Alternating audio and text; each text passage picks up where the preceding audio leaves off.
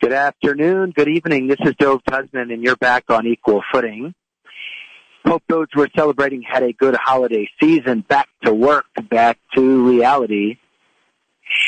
We're going to talk about a painful aspect of reality tonight, eating disorders. You know, this affects about 10% of the global population. One in 10 people have a significant eating disorder in their lifetime. There are lots of types of eating disorders. We'll, we'll hear about that tonight. We're going to talk about a particular one that is an increased awareness in recent years, particularly in the observant Jewish community, emotional eating. But first, let's talk a bit more about the stats. You know, it's eating disorders are somewhat affected by genetic heritability. Something in the vicinity of 50% are genetically oriented or based. Half are not. They're acquired. About one out of four people that have an eating disorder in their life will attempt suicide. That's a much higher rate than the general population. There's enormous economic cost of eating disorders. It affects people's work lives. It affects people's productivities. It's intricately connected to mental health. You know, if you listen to this program for some time, one of the things we try to do is open up about difficult topics and mental health related topics in specific.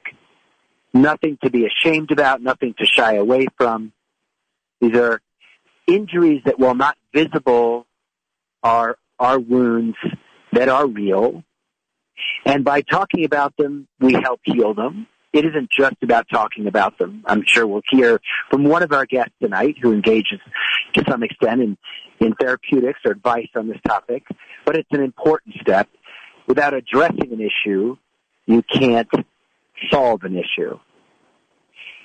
So let's talk, well, let me introduce our guests first, and then we'll get into what emotional eating is. We're not trying tonight to cover every aspect of the spectrum of eating disorders. In future shows, I think we'll cover other areas. We're joined tonight by Tanya Rosen. Tanya is the owner of Nutrition by Tanya. She has 10, 12 locations in New York, New Jersey, and Israel. She is also the owner of the healthy food line called TAP, which includes meals and snacks. One of Tanya's specialties and passions is the topic of emotional eating, which she gives workshops on and writes about. Having kept off 50 pounds, which she gained, but off for almost 18 years, Tanya understands the struggles people face and can relate to this topic on a personal level. Tanya, welcome to Equal Footing. Thanks for joining. Thank you. Thank you for having me. We are also joined by Megan Pasnick. Megan, I salute you for your courage in being on the air, talking about this from a lived experience perspective. Megan has struggled to lose weight her whole life, but she couldn't. She has had she has had the disease of compulsive overeating. That means that once she starts to eat her trigger foods, primarily sugar, she can't stop. Megan's been an Overeaters Anonymous for 45 years. And even in the Overeaters Anonymous program, which is based on the Alcoholics Anonymous protocol, she has had a very hard time as she's tried to stop binge eating. Megan relied on sugar to change her life and change her feelings.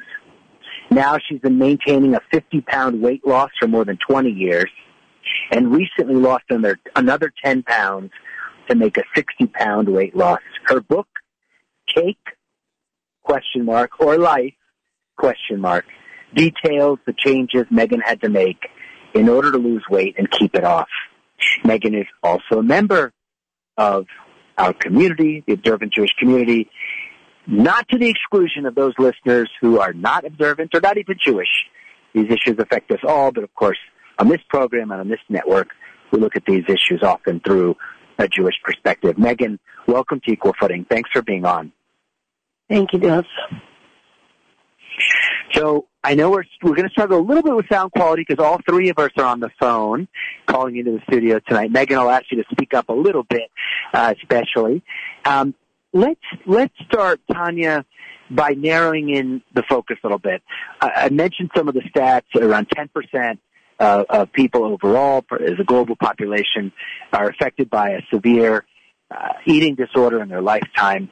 Maybe you could give us a little bit of a sense of the panoply of eating disorders that you see in your practice and differentiate that or help us understand what emotional eating is and how it fits into that spectrum.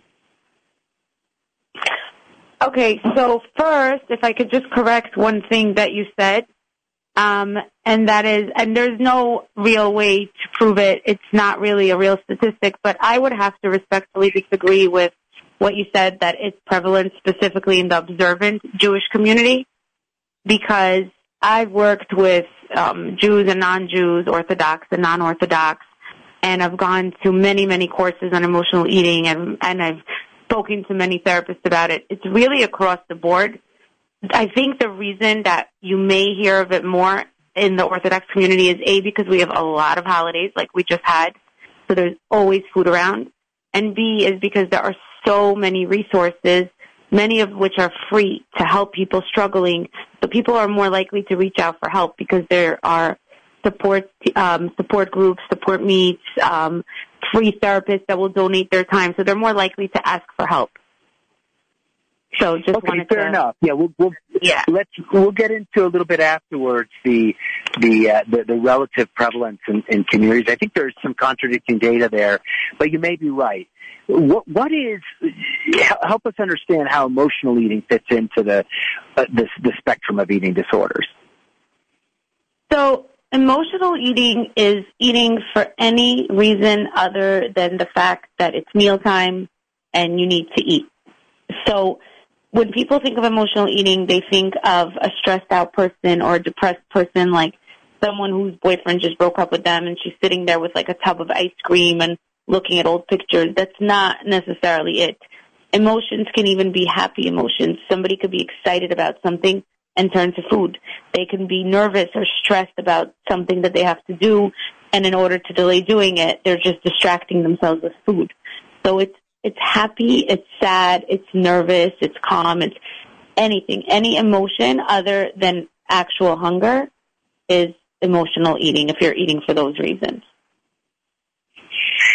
And and Megan, we're going to get to you in a, in a second, but I want to get a little bit more of the, of the definitional uh, aspect here. So when people, when you hear about uh, overeating, uh, or you hear about bulimia, uh, other other eating disorders, is are they are they kind of within the umbrella of emotional eating? Is are all eating disorders in some way connected to emotional eating, or or or, or should we think of these as distinct buckets?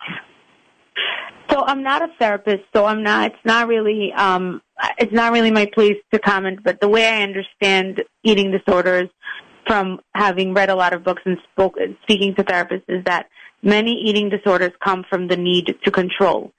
You know, someone feels like there's a lot in their life that they can't control, but they can control how much food stays down or how much food comes out or what their weight is or um, th- their behavior around food. So they're just looking for some sort of control. A lot of it comes from that, from what I understand. Um, whereas emotional eating, someone could really be otherwise really put together. Like people always tell me that emotional eaters are probably a mess. They're really not. They're very accomplished, put together people that if not for them confessing it to you or gaining weight as a result of this, you would actually never know. You'd be like, you're an emotional eater. You seem to have it so together. So I think that it's very hard to know when someone is an emotional eater because otherwise their behavior is not affected. Whereas someone who has an eating disorder, I, from my understanding, it would show up in other ways as well. Megan, you've described yourself as an emotional eater. Uh, what is what does that mean in your life? Oh, I'm definitely a binge eater. And uh, I would, if I had an emotion, uh, like Tanya said, whether it was happy, sad, uh, confused, um, I would I would binge eat to try to calm myself down, uh, try to help myself figure figure it out, try to prevent some kind of pain from uh, from you know growing. Uh, it, it was a safety issue. Uh, that that's what it's binge eating. I, I did want to say about the issue of um, you know the the type of result or a cause of eating as control. I do understand that that is uh, mainly my my understanding is it's mainly for anorexics and bulimic, and certainly could be for binge eaters and compulsive overeaters who do not are not bulimic. Uh, but but uh, a lot of times uh, that kind of issue is associated with anorexic and bulimic, and not actually with uh, binge binge eaters. But you know, also I'm only uh, you know one person who's a binge eater, so I don't know everything.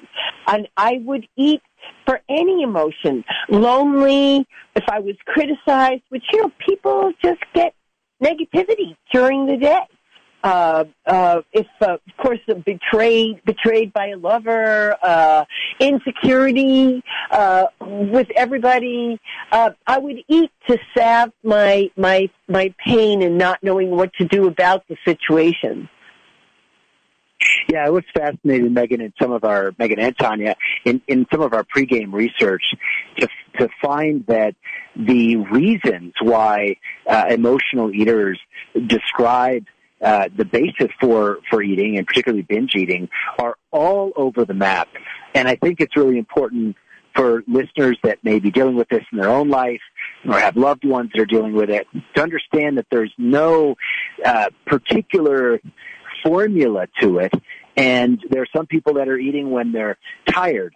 Some people when they were talking about eating outside of because you you need it nutritionally or because you're hungry, but binge eating when you when you're tired, uh, when you're stressed, when you're anxious, when you're the opposite, when you're feeling energized or uh, very uh, happy. There's some people that when they're feeling elation, they're binge eating. So it's it's it's all over, but it's it's a it's an unhealthy, as I understand it, Tanya. It's it's well, we all we always have to have an emotional connection to food. We know in, in in Judaism that you know it's it's a good thing to be nourished and to eat good food, and you know food is very central to our Jewish lives. Um, so it's not that you shouldn't you, sh- you should eat unemotionally, have no attachment, but it's it's when there's, you're you're overtaken, um, and when it, when you, you're driven by something other than you know caring for for your body. And I'm wondering, do you do you find that what kind of part of the battle, Tanya, are people is recognizing the issue. And how often do you have people coming to you, you know, early in the process of their healing or having done it for many years and, and not been aware what the problem is? Like, what's the discovery of process for your your clients around you know they're unhealthy when something crosses over to an unhealthy uh, relationship to to eating? So I think I would classify it into like three types. Like the first type is what I call the honeymooners. Like they come in and they're like just excited because when they're coming to me, they're coming to me because I'm a nutritionist. We're not talking about emotional eating yet. Like they're coming to a nutritionist, a diet they haven't yet tried. Like this is going to be it. This is going to be the magic. This is the solution. So they're looking at me a little bit like their savior and like honeymoon phase and like this is amazing. I'm loving what you're telling me. I'm going to do so well. So and then you know they're they're amazing for a week or two or three, and then all of a sudden their old habits start creeping up. And when I start talking about it, they they kind of like it takes them a little time to be to realize that it's their old habits coming back. So then there's that's one type. And then the other type are the ones that come in and just like right away put themselves down. They're like, you know, I'm going to try this, but I'm just telling you like I'm a pig and I eat a lot and I can't control myself and uh, this is probably going to be that way also. So I find like that's the two types that come to me diet wise. And then of course there's the people, there are the people that join my emotional eating workshops that are joining because they know that they're emotional eaters. So those already know and they're looking to work on it. And I do want to, we're going to take our first break in a moment, but I've been kind of corrected here a little bit off air uh, from one listener around making it clear that uh, emotional eating is on its own is not technically a psychiatric eating disorder. Um, rather, it's a sign of disordered eating. And we'll get back after the break. We'll explain the difference in eating disorder and disordered eating.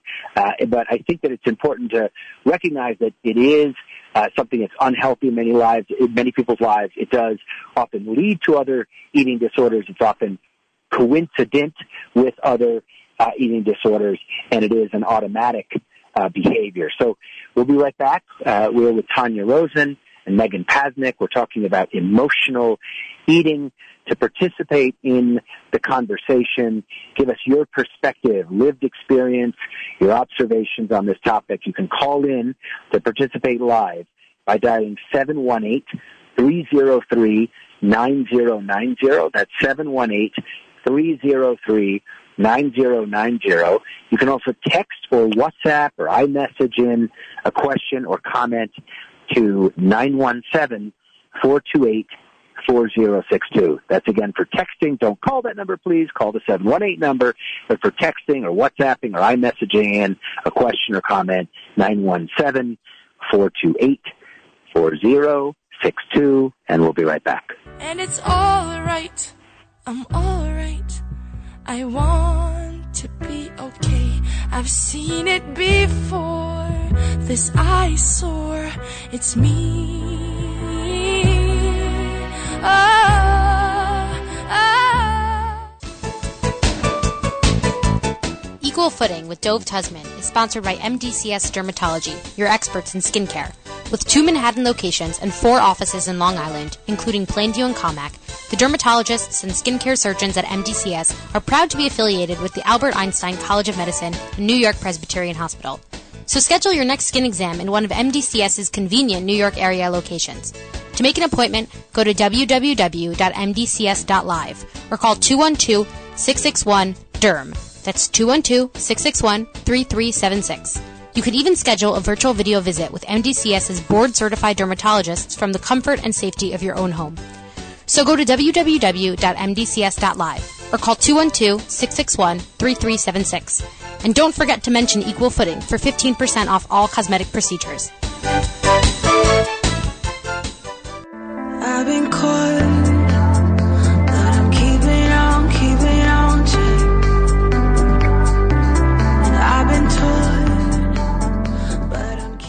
All right, you're back on Equal Footing. I'm Dov Tusman. I'm here with Tanya Rosen and Megan Pasnick, and we are talking about emotional eating.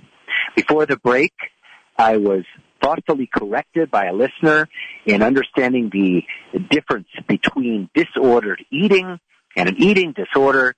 And let me do my best to explain this with some guidance.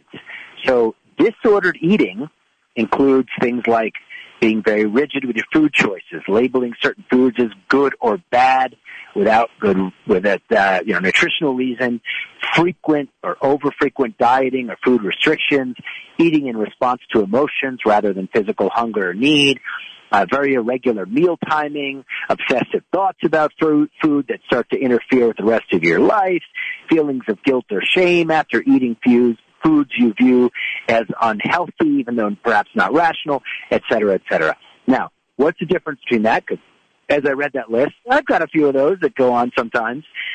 It's when that happens to a certain degree, those and other disordered eating behaviors occur, and it kind of crosses a threshold that affects your life in a very deleterious way. Either severe weight loss or weight gain, impact in your ability to be productive in the work environment or care for your family or be with loved ones, et cetera. Then that can get diagnosed as an eating disorder. Uh, so that's, that, that hopefully helps uh, bring out the difference. Emotional eating, again, can be not a diagnosable issue, but still a problem in your life, and it can hit a certain criteria in terms of impacting your life, and then really be classified as an eating disorder. Now, classifications aside, Megan, how important do you think it is for listeners to, to, to right now do a kind of a, an inventory, see what the relationship is with food and eating, and and decide like, okay, am I an emotional eater? Do I have disordered eating? I mean, do you think it, it's it was, it is important for people to to do that inventory, or is it kind of like one of these things where you know what, if you have that problem, you already know you have the problem? You know, on over overeatersanonymous.org has a 15 question uh, uh, list that says, "Are you a compulsive overeater?" And some of the questions are, "Do you eat when you're not hungry?" A lot of the things that Tanya said. Do you eat sensibly before others and make up for it alone? So, you know, you go out, you, you, you may eat a perfectly good meal. You might even refuse dessert, but on the way home, you pick up like a gallon of ice cream and cookies at the supermarket and just binge when you get home. So, you eat sensibly, uh, sensibly before others and make up for it alone? Uh, is your weight affecting the way you live your life, which I think we've all mentioned? Um, and do you eat to escape from worries or trouble? Which, you know, kind of everybody does. So some of these questions are, like you said, Dov, a matter of degree. Uh, does your eating behavior make you or others unhappy. Of course, you know, you're not supposed to be losing weight for others. You know, you're making me unhappy by being, uh, you know, having like 10 pounds on you. That's not what I'm talking about. I'm, I'm talking about, you know, really feeling uh, very low, low self-esteem all the time because of your weight or the way that you eat and can't, and can't help it. So I think it is really important to just, you know, take the 15 question test. You don't, you can say it's a crock you know, it doesn't apply to me. Uh, you know, just take a look at it. I do think it's important to inventory those things and say, you know what, I might be kind of overreacting to things and then going away and hiding and binging on food. It looks like it might be a pattern for me. I might need extra help, whether it's from Tanya or Overeaters Anonymous. It just you know, just to take a look at it and kind of identify. Or you could say, no, it's not me. Megan, we'll put that we'll put that in the show notes because it sounds like that's a good resource that that survey at Overeaters Anonymous. And that's that's you find that on their website, I imagine. Yes, overeatersanonymous.org. You know, I want to also reflect on the connection, as we talked about in your bio, between Overeaters Anonymous and the protocol that's used for uh, uh, alcoholic uh, AA in general, and also for the same format for narcotics addictions.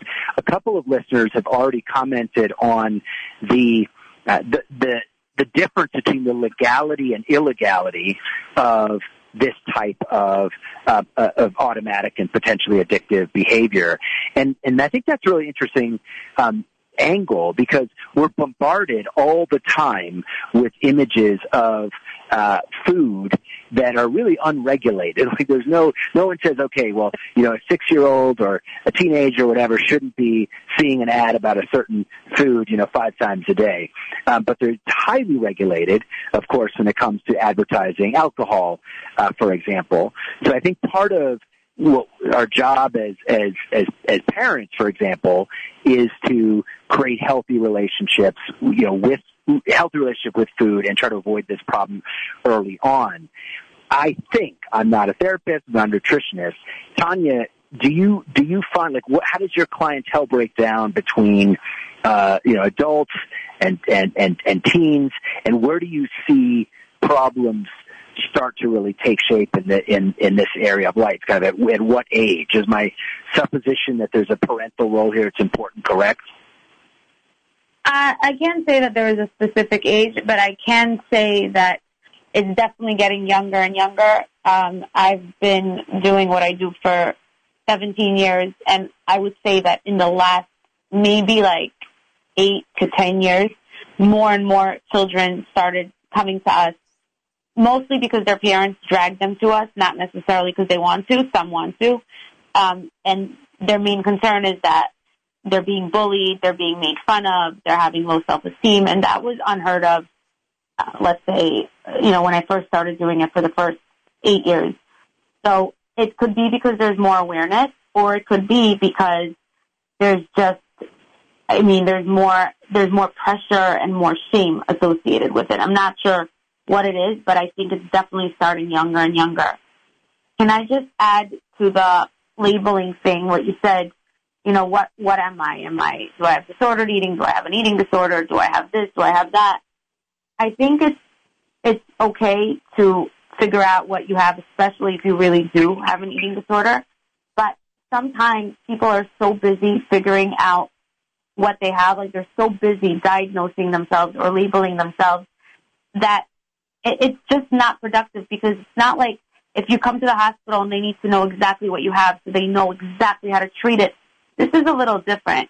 I think that people spend so much time and energy on figuring out, am I this, am I that? You know, yes, spend a little time figuring yourself out, but it's not, there's not a huge difference unless it's really an eating disorder. Does it really matter if I'm like, uh, an emotional eater or if I'm a stress eater or is it all the same thing or maybe I'm just like rigid with my rules? It becomes, it becomes all blended in together and people just a little bit take it too far with the labels. Well, let's take one listener uh, comment slash question here, Tanya, that relates to your last point. There's a listener, I, I won't say their name for confidentiality purpose, um, that says that the topic is very relevant, that their daughter struggles with compulsive eating, and it's been a very hard problem to address. And I'm just going to read verbatim this listener's comment, and, and, and I'd love to get your your you know uncensored reaction, Tanya. He, this this listener says, in the case of my daughter, she does not like and gets mad talking about her weight or the fact that she eats too much. In phases, she'll try a nutritionist, but it will fail. And later, she's assumed the position that she is just fat, quote unquote, and there should be no prejudice against fat people. I have spoken to nutritionists and therapists who are of little help. It seems that if a certain therapy or diet does not work, they simply wash their hands. So, how would you how would you respond to this this parent who's struggling to, to deal with the probably I don't know how old the the uh, daughter is, but you know, let's assume teen years. So I'm going to just say something that I, I hope does not offend anyone, but I'll start by saying that I'm a mom myself, and I have mostly girls. I have one boy and four girls, and I know how hard it is to raise girls. So just keep in mind that this is coming from a mom who knows how hard it is to raise girls. And I'm not judging you, but I've seen so many moms project um, negativity or judgment or pressure without even meaning to. No mom means to hurt her child. Every mom wants only good for their child. But I've seen it. It's either the mom has gone through her own struggle and this is bringing up painful things for her, or she just is a very perfectionist type of person and this is the same thing as getting good grades. Like, you know, you got, you set your mind to something, do it. What's the issue? Um, but the most important thing that this mom and any mom can do is to work on yourself and work on the vibes that you give your daughter because girls, kids in general are very smart and you know that your girls are picking up on your vibes. So when you see her eating a donut, you may not say anything, but maybe you rolled your eyes or maybe you slammed the door or maybe you mentioned it a different time. Like just, I would say work on yourself and your own positivity and never, ever, ever say anything negative about your own body or weight in front of her because they pick up on this. So, like I said, I have four girls and I have one scale and it's in my bathroom. And when I go on the scale, which is not, not every day and not even every week, but when I go on the scale, I run the water because I don't want them to hear me going on the scale. And I certainly would not ever come out of the bathroom and say, oh my God, I gained so much weight over the holiday. I feel so fat. That is not something that your, your children should ever overhear you saying. To me, that's the equivalent of cursing in front of your children. You want to curse? Curse to your husband later in private or to your therapist or to your diary, never in front of your children. It's interesting how we have uh, kind of automatic uh, automatic biases, but the, it's that that listener is actually the father, not the mother. Just FYI, I don't think that necessarily cha- don't think Okay. that necessarily changes your your your advice, but just FYI, uh, I think that this begs one more question I had before our next break, which is when you work with. I know you're not a you're not a psychotherapist. You're you're acting as an advisor, and nutritionist. Uh, but this listener said they'd worked with nutritionists with their daughter. Um, do you find that it's most effective working individually with the with the child or teen, or or do you find it's most effective doing those sessions together with the adult, with the parent? So that's a great question, and uh, that's a great question. And I think that most of the time, that it is very important for the parent not to be in the room. And uh, actually, I'm happy that you told me that we're speaking with a father because I'll just tell you a quick little story. I had a client, uh, a teenage girl, that always came together with her father, meaning they were both my clients. It's not like he was just sitting there to spy on her. They were both my clients. He he got his way in. We spoke about his week. She got her way in and I tried to speak to her about her week, but she never said a word. The girl, literally, I think in like over a year that they were here once a week, I've heard her say five words. He spoke for her, he answered the questions for Right. her, and she stayed quiet. When the father finished losing his weight and got too busy to come in, and it was just her coming in, I was I was blown away. The girl had a whole personality. She was outgoing. She was interesting. She was laughing and communicating. He had he opened up because he wasn't there. That's, I'm really glad that you said that, Tanya. We've heard this in other shows on other issues related to mental health and healthy living in general, especially uh, with teens. It's critical to give them the space to work directly with the with a therapist or advisor or nutritionist, and and not always to be to be hovering. We will be right back on equal footing. We are with with, with Megan Pasnick and Tanya Rosen. We are talking about emotional eating. Help, I have done it again. I have been here many times before, hurt myself again today. Equal Footing is brought to you in part by Manhattan Medical. Manhattan Medical does something that we do on Equal Footing, and that forces you to think about things and deal with things that are difficult but need to be addressed. In the case of Manhattan Medical, that's erectile dysfunction. Yeah, it's hard to talk about, but it's not anything to be ashamed about. It affects, of course, the man involved, but affects the physical and emotional well-being of the couple. It, erectile dysfunction or ED affects almost two-thirds of men in their lifetimes. Go to somewhere for help. There are alternatives to those expensive blue pills. Those don't always work for folks. There's also comorbidities, other conditions that prevent people from using that modality. Manhattan Medical has a non-invasive, surgery-free, side effect-free therapy for ED. It's called Gainswave. And Gainswave has been around for a number of years in Europe, also in Canada, more recently in the United States. Check it out. You don't have to be in Manhattan or the New York area. Anywhere in the United States, you can get a telecol- teleconsult with Manhattan Medical for their Gainswave therapy for erectile dysfunction. The number to call is 888-332-8739. That's 888-332-8739. Easy to remember. 888-ED-CURE-9 is the number.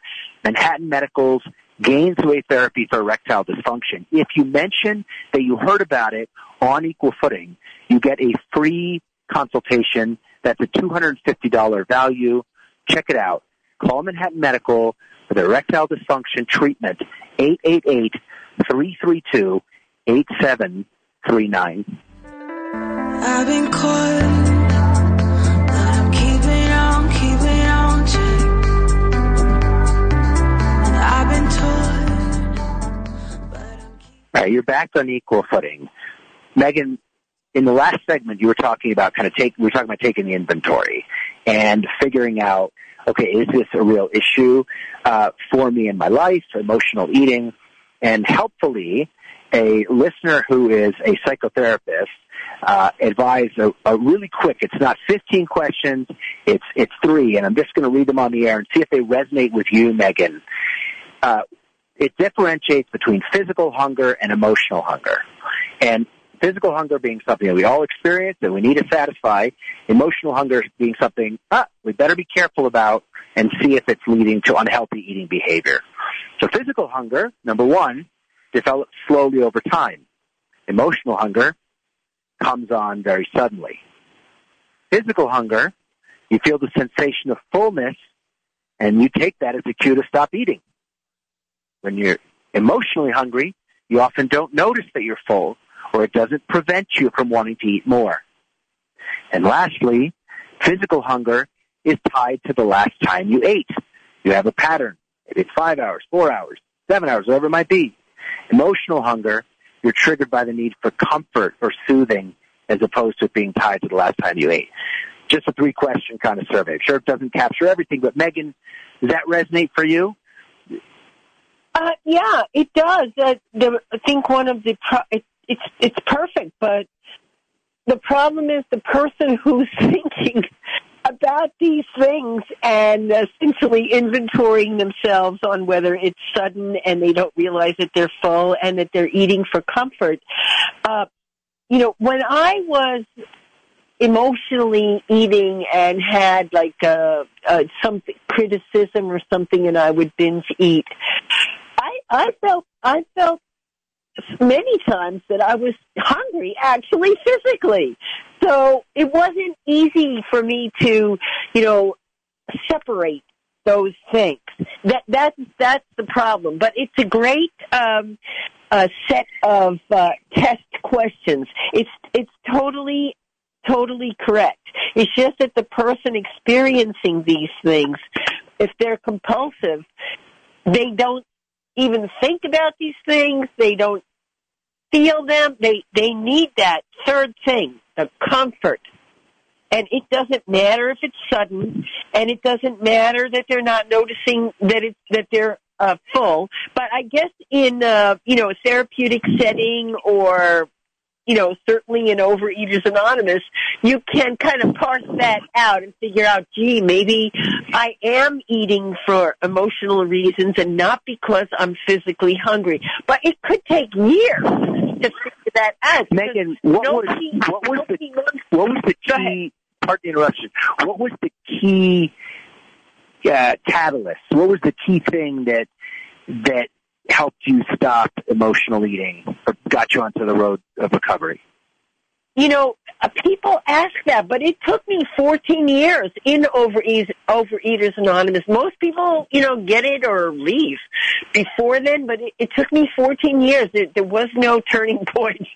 You know, I just got kind of uh, just weighed down by the program, which was other than me, something other than me controlling or mm. guiding food.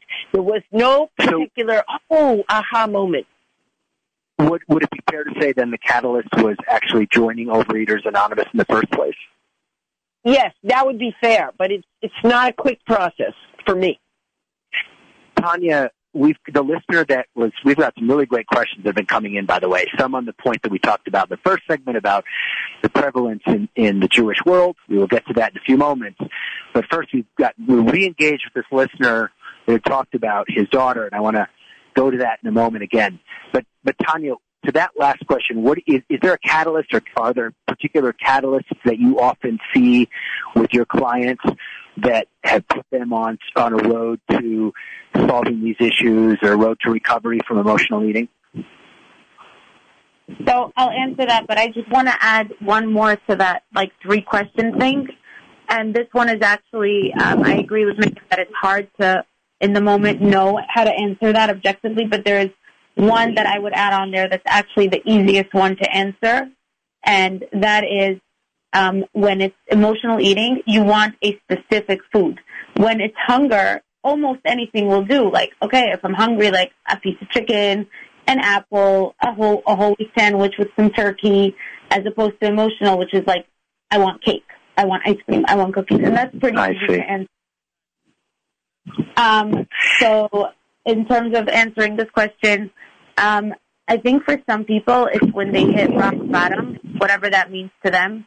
So for someone, it might be that they were busted, like they used to hide their night binges and hide those wrappers and kind of like do it when everyone was sleeping, and then someone walked in on them and they were really embarrassed, or like they're at their highest weight ever and they're just embarrassed of their weight, or it's taking over their life. Like this is all they could think about. They they're sitting at that dinner, like Megan said, and eating healthy, but then they're like all they're they're not even enjoying the conversation. They're just like, when is this going to be over? So I could like go to the drive-through and and stuff my face alone in the car. So I think when it just like hits rock bottom, or when it starts taking over their life. Yeah, and we've heard that in other programs about uh, unhealthy behaviors and addiction in particular. It's that crossover point where it starts to uh, really, really affect you in other areas of life, and it often is a, that's a wake up call.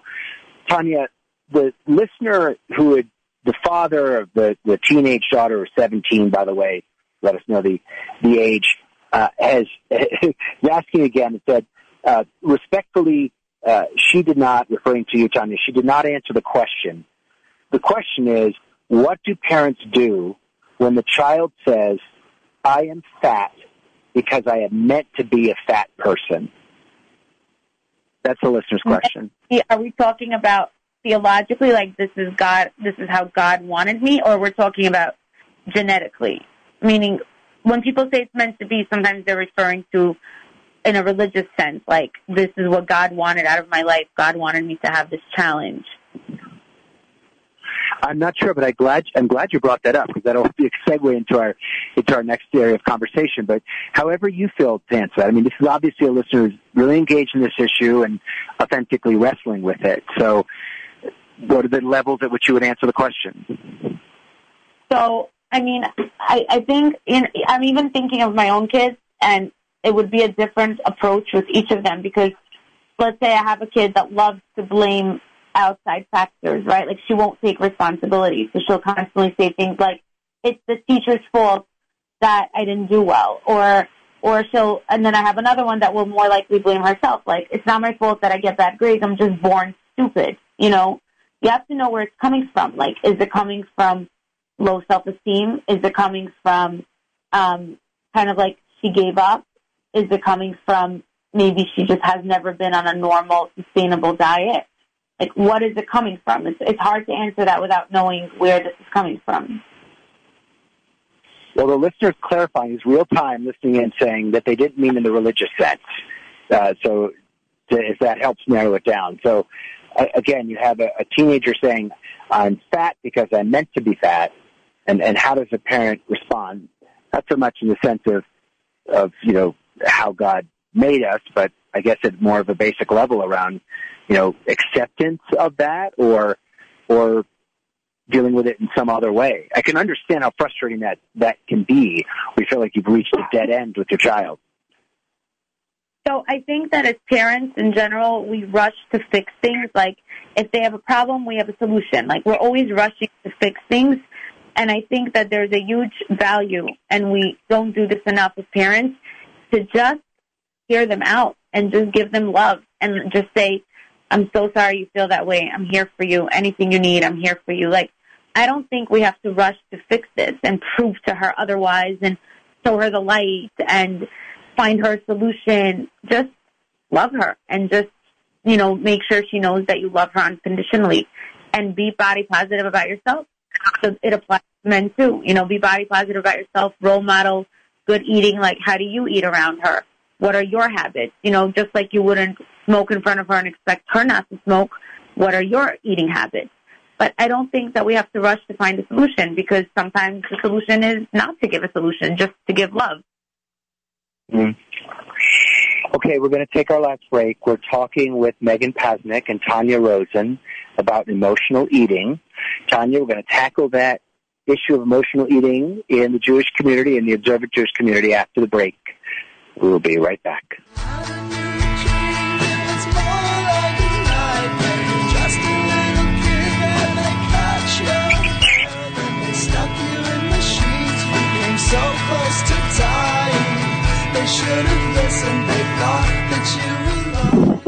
Equal footing brought to you in part by Mechanical Art Capital. You've heard us talk about Mechanical Art Capital before. Are you in the watch business? Are you a, a timepiece dealer? Are you a watch collector? Get easy to access financing on your watch collection or your timepiece inventory through Mechanical Art Capital's repurchase program. Very easy buyback program. You can get money in one or two days max. You can do this through the Mechanical Art Capital app on your Android or iPhone device. Just type in those three words, Mechanical Art Capital, or you can go to the website, mechanicalartcapital.com, or call 833-209-0972. Very accessible financing rates, easy to access capital to expand your business, make a purchase, uh, do home improvement, whatever you need. Again, Mechanical Art Capital on your app store on your phone or call 833 209 0972. I've been caught, but I'm keeping on, keeping on check. I've been taught, but I'm keeping on. We are talking about emotional eating. You're here with Dov Tudsman on Equal Footing. Let's get to a couple of other listener comments or questions. Okay, here's one, and either you, Tanya, or you, Megan, can take it, whoever feels comfortable. Here we go. What to do when one keeps on saying, I'll start my diet tomorrow, thinking now I have a good opportunity to eat today in a celebration, a holiday, a party, etc. My diet is always starting tomorrow. Is this procrastination related to dysfunction? Is this disordered eating? Yes. it's yes. Yes. There's always going to be, it's Megan, there's always, I mean, always going to be tomorrow. It's much easier to go for tomorrow. It's really doing the hard work that comes with today and now. That's harder. You have to take the challenge. You have to meet the challenge. You have to overcome the challenge. Every single day and time that I'll start tomorrow, it'll be better tomorrow. I'll be better fixed to do this tomorrow. You just actually have to just stop it. And it's not easy to do. Tanya, listeners that might they think they might have an issue. Maybe they took the 15 question uh, survey or even the three question survey that we mentioned earlier in the program. If you if you procrastinate till tomorrow, is that dysfunction? Should you be calling Tanya Rosen or a nutritionist or even a therapist today and dealing with this right away? So, I mean, don't don't panic. It's not an emergency, but it's you know the definition of insanity, right? Everyone knows the quote. Like the definition of insanity is doing something over and over and expecting different results, right? So where were you the last time you said that, right? And the last time you said that, and the last time you said that, and also for any of us living in New York, we are so spoiled and we have access to everything all the time. So where exactly is the FOMO, the fear of missing out? Meaning like when a client tells me that he was at a party and there was like amazing looking, I don't know, tacos. And he felt like if he doesn't eat these tacos, he's missing out. And I'm like, I don't understand. You go to parties all the time.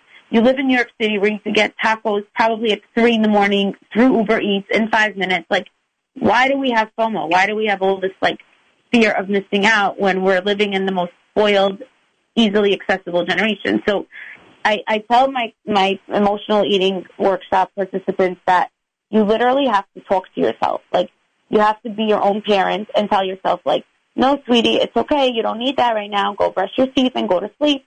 You could get it another time. So just literally talk to yourself. Hmm. Okay, cool. We're going to do rapid fire. A couple more questions. I'm going to. I keep promising to get into the uh, the issue particularly pertains to to the observant community. I want to do that before we before we end the show. Okay, here's another question. Tanya, actually, why don't you take this? My daughter has diabetes type one. That increases the urges to the urge to eat. How do we deal with that? So that's not that's not an emotional eating question. You mean in terms of like physical hunger? Because that's so. that's actual that that's actual hunger. She's not imagining it. That's actual hunger. And I would I would encourage her to eat frequent meals, like small frequent meals. This way she doesn't let her blood sugar spike or drop. And I would encourage that she drink a lot of water because a lot of times we feel hungry when we're actually thirsty. Um, and a lot of diabetics tend to get thirsty very quickly. So to drink a lot of water, to eat frequent meals, but that that's you know it's good when it's not emotional. It's easier to fix physical than emotional. Okay. W- one more question for you, Tanya. What is your opinion about bariatric uh, surgeries? You might explain to the audience what those are. Not for kids, of course. The listener clarifies, but what is your opinion of that as a solution to overeating or uh, emotional eating? Well, it's definitely not a solution to emotional eating because it's a physical. They're making your stomach smaller so that you could physically eat less. People find a lot of tricks and ways around it. I don't want to give anyone ideas, but um, there's definitely ways to get around it, and people still find food is a drug. For those who are emotional eaters, it's a drug. A drug addict will find ways to get his drug in all kinds of creative ways when he can't get it in his traditional way because it's a drug and he needs it and he's craving it or she. So it's definitely not an emotional eating fix. Um, does it help you to eat less physically? Yes. Okay. Yeah, often what happens is people will trade solid foods for for milkshakes, for example. I- Again, I want to give a roadmap for getting around it, but um, yeah, often those solutions don't work longer term. Megan, we we met. You and I first met in the context of a of a, a Jewish gathering, a religious gathering, and I posited earlier in the show, uh, and I love the fact there's some disagreement here that it's that emotional eating has greater prevalence in the observant Jewish community than in other communities.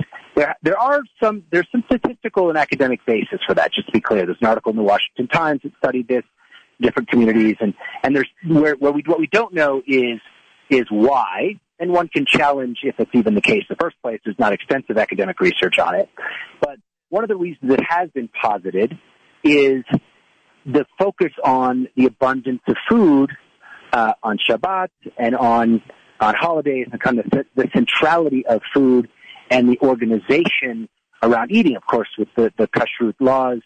And so there's like a lot of attention um, on food, often often with the with both genders, but even more pronouncedly uh, with women.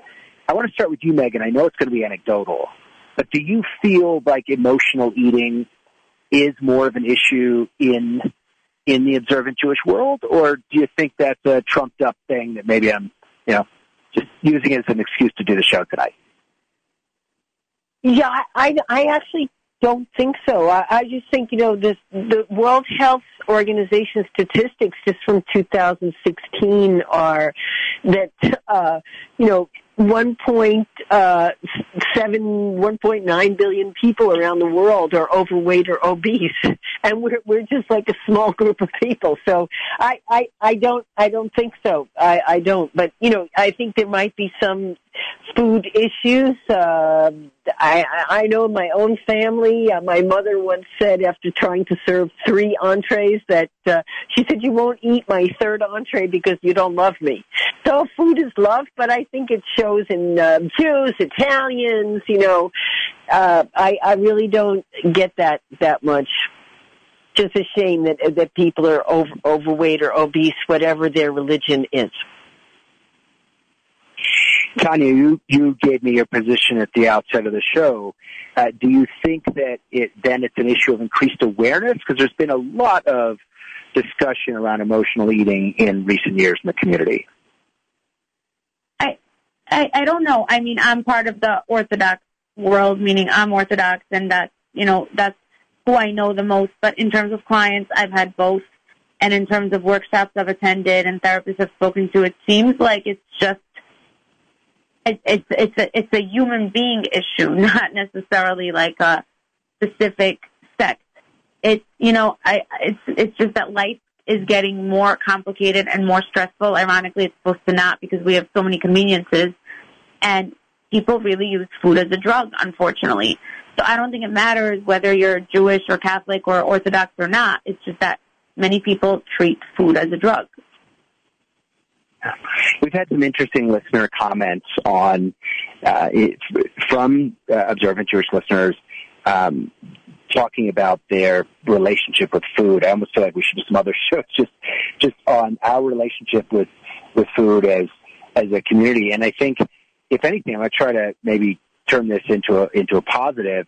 I think because we do see meaning in food, there is so many spiritual meaning. There's so many aspects uh, whether it be uh, during Pesach, whether it be uh, on Rosh Hashanah, uh, at other points in the year, obviously in our fasting holidays, where we're very conscious around food, that maybe that consciousness can turn into unhealthy obsession in certain contexts, but I also think it gives us a good roadmap for an, a healthy emotional uh, connection and recognition of issues. So maybe it, this is about more about recognition and discussion, which I would say is probably a good good a, a, a point of strength uh, in our community. You know, Deb, it's Megan. I do think that the Orthodox uh, community has a great positive in that their belief in God and their faith can help them to not eat as much.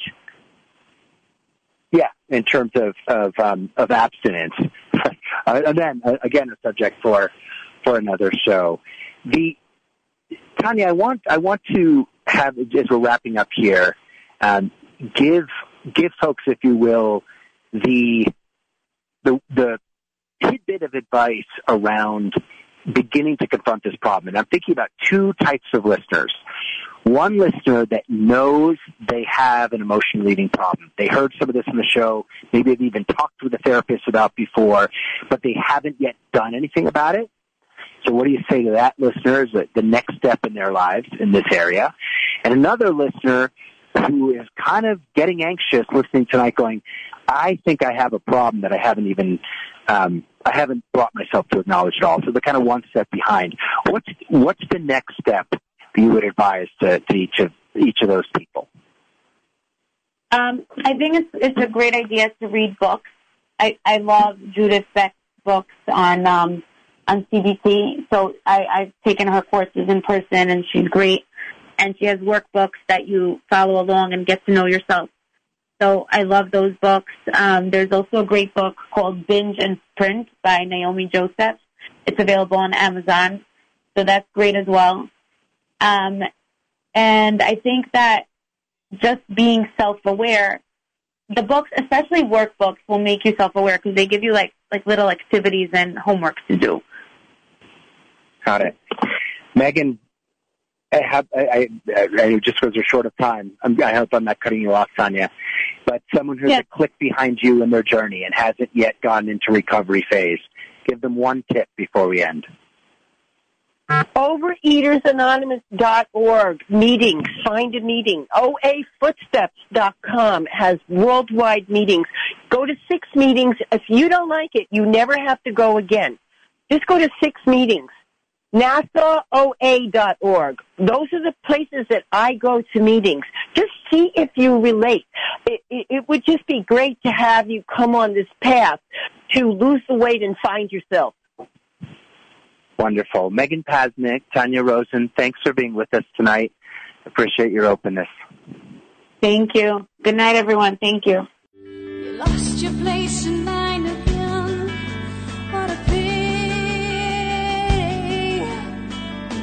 machine